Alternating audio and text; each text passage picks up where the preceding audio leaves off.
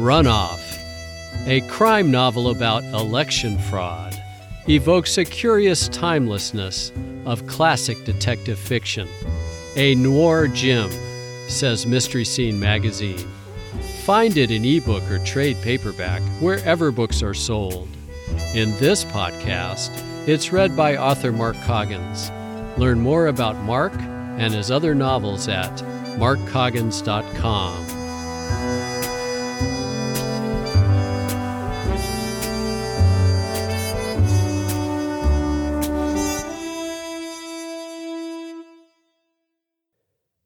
Chapter 15 Protesting Too Much. For my next trick, I decided to follow up on the other leads Chow had given me Feral Collective and Ciudad Verde. I gave Gretchen a call to help with the addresses from the front seat of the Galaxy in my parking space in the Tenderloin garage. I'd barely gotten hello out when she rode over me. I read about you shooting the man in South San Francisco, August and finding the director of elections murdered. What have you gotten yourself into?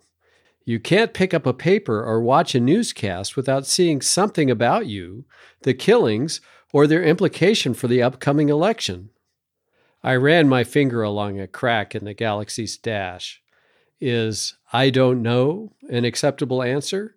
Hardly, but if you're going to be ignorant, may I suggest that you at least pair it with caution? Yes, ma'am. There was a long silence. The receiver was muffled and then unmuffled, and I heard what might have been a sniff. I'm just worried about you, August. Now, what can I do for you? I explained about the addresses. I spelled the name of each organization, and Gretchen put me on hold. When she came back, she said, You know, there's a feature on your new cell phone called Directory Assistance. Yeah, I thought about that, but I figured it didn't include the same tough love butt kicking I'd get from you. You got that right. I copied the addresses as she read them off, thanked her profusely, and then rumbled out into traffic. Feral Collective was in a storefront on Polk Street, with all the windows covered by yellowing, fly specked newspaper. The door had a ruled page from a torn Big Chief tablet laminated onto the wood with about 20 pieces of clear packing tape. So you want to squat a building, was scrawled at the top, with these handy points listed below. Number one, look for a building that appears unused or run down. Number two, find out where the landlord lives. The further away, the better. Number three, break in. Number four, change the locks. Number five, meet your neighbors, act legit. Number six, don't let the police in unless they have a warrant. The door was locked and no amount of pounding produced a response. Before I got back into my car, I peered in the window through a seam in the newspaper, looking for signs that the collective had followed their own advice in acquiring their headquarters. I couldn't see anything but the backside of a file cabinet with a bug eyed alien sticker. The offices for Ciudad Verde were on South Van Ness, near 20th Street, in the heart of the Mission District. They were in a converted Victorian, and their door too had a note on it. This one was of a more recent vintage, was written in English and Spanish, and was simply thumbtacked to the wood. The English part said the offices were closed so the staff could attend the protest at the Salais Bakery and urged everyone to join the fun. The Spanish part seemed to say the same thing, but employed verbiage that was a bit more caliente. It appeared I was going to a protest. The bakery was about six blocks north and west, near the corner of 16th and Mission. I'd parked my car in the best illegal spot I could find, next to a fire plug that I'd concealed with a homeless person's abandoned cardboard box, and I wasn't eager to leave it now for the privilege of driving. I resigned myself to hoofing it. Every intersection along the way seemed to have a Hispanic guy pushing a little ice cream cart with oversized bicycle tires and jingling bells. After stiff arming the first two guys, I caved with the third and bought myself an orange creamsicle bar. I was about halfway through the bar when I heard the chanting. It was in Spanish, and it was being led by a guy with a bullhorn, but my high school language skills weren't up to the translation. The creamsicle was completely gone, and I was gnawing on the wooden stick for the last little bit of juice when the bakery finally came into view. It was a 1960s stucco flat top on a surprisingly big lot. Protesters holding signs that read, Stop gentrification, and La Raza por la Casa crowded the sidewalk in front. The guy with the bullhorn stood on a stepladder directing the action. A cop had his black and white parked to one side and was sitting on the hood of the car, watching the proceedings with the enthusiasm of an assembly line inspector. Further back, beyond the screen of protesters, I caught glimpses of a figure in black sitting on a lawn chair in front of the bakery.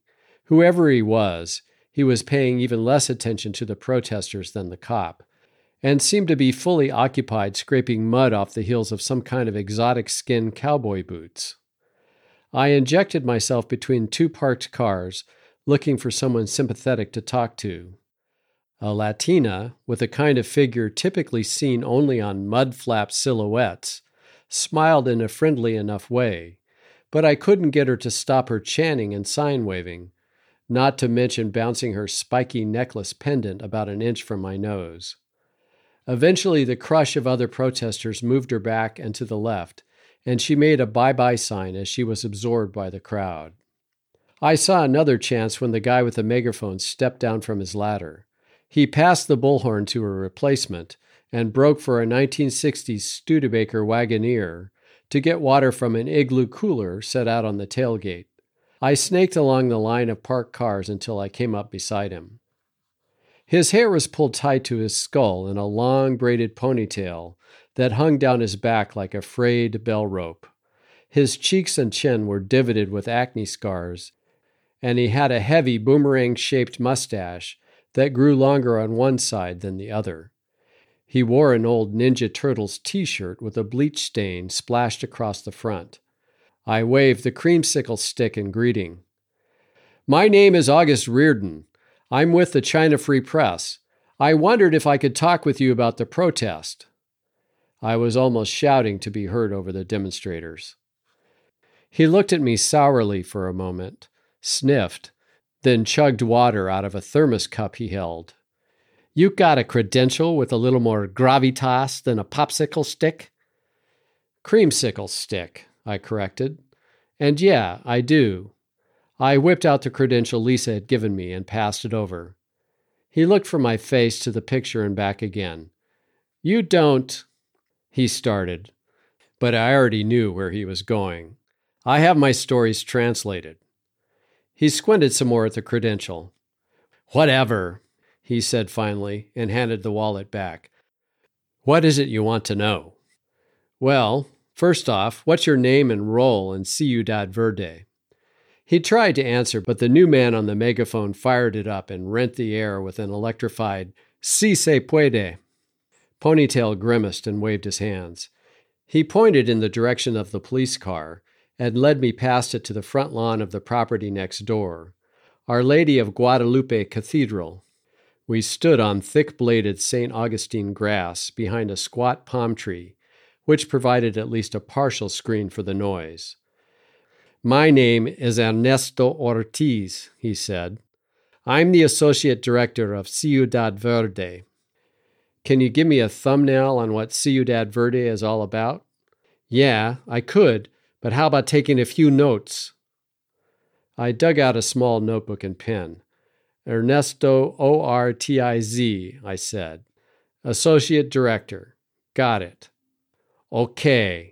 Ciudad Verde was formed in the late 90s when rat builders were using loopholes in the city's live work laws to build luxury loft condos on cheap land in the mission.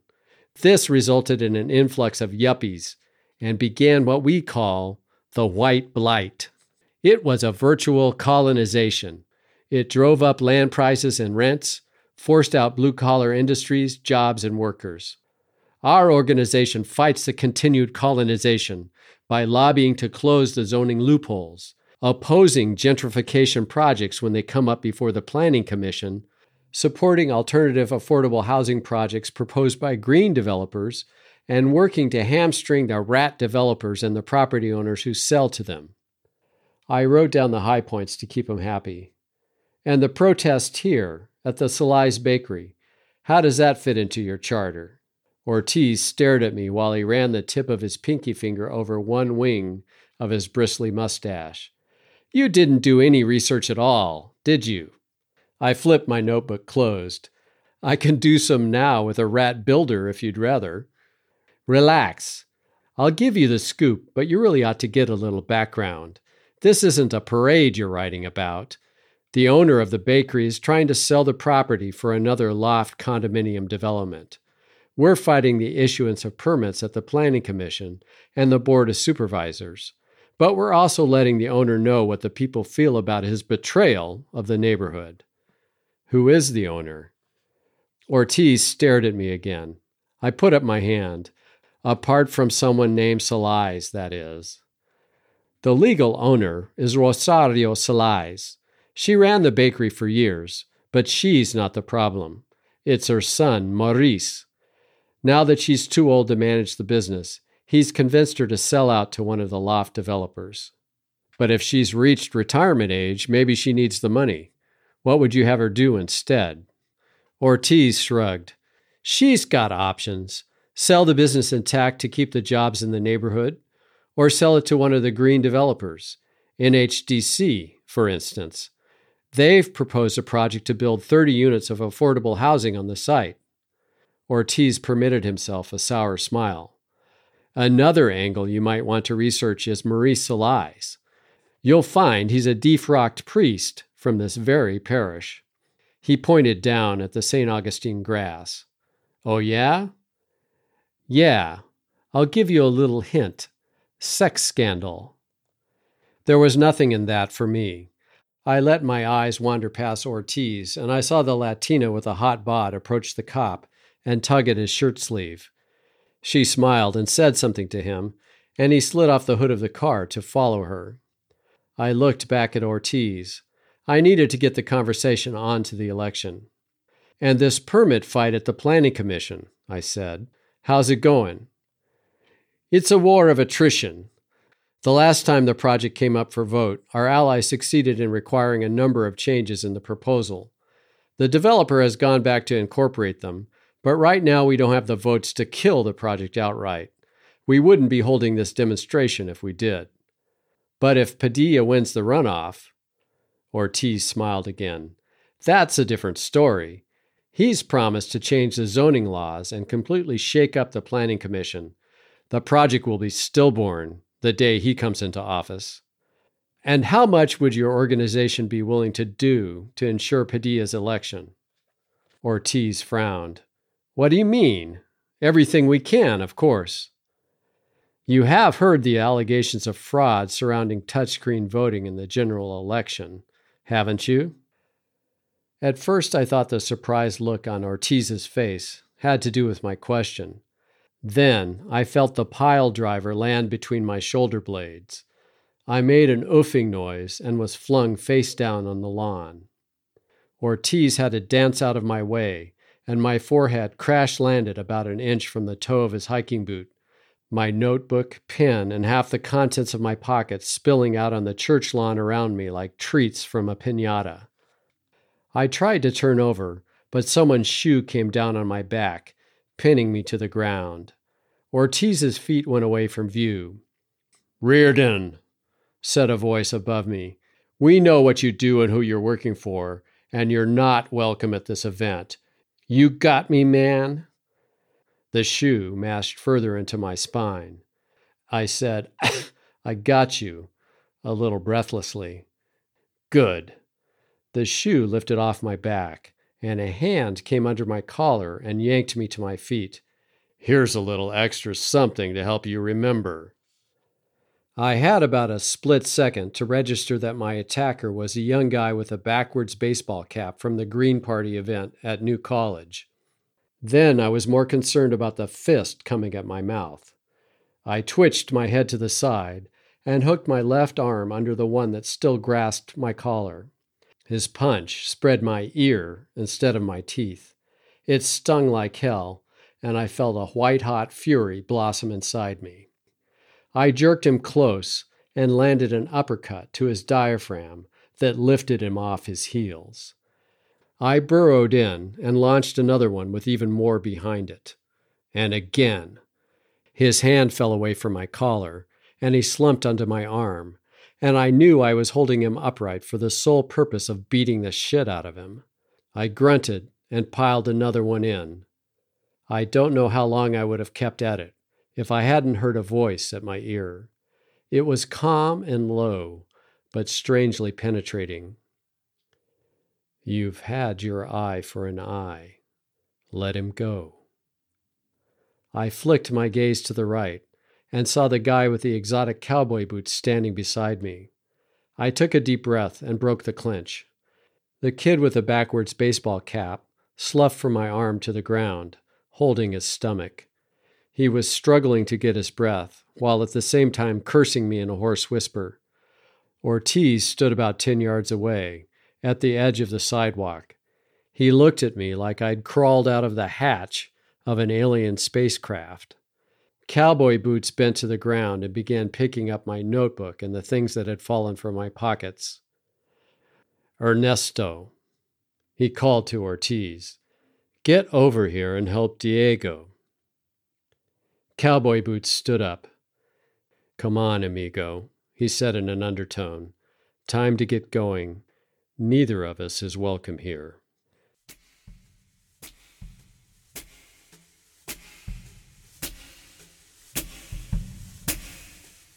You have been listening to Run Off, a book hardboiled great James Crumley described as a smart, funny, spooky, often touching, always entertaining romp.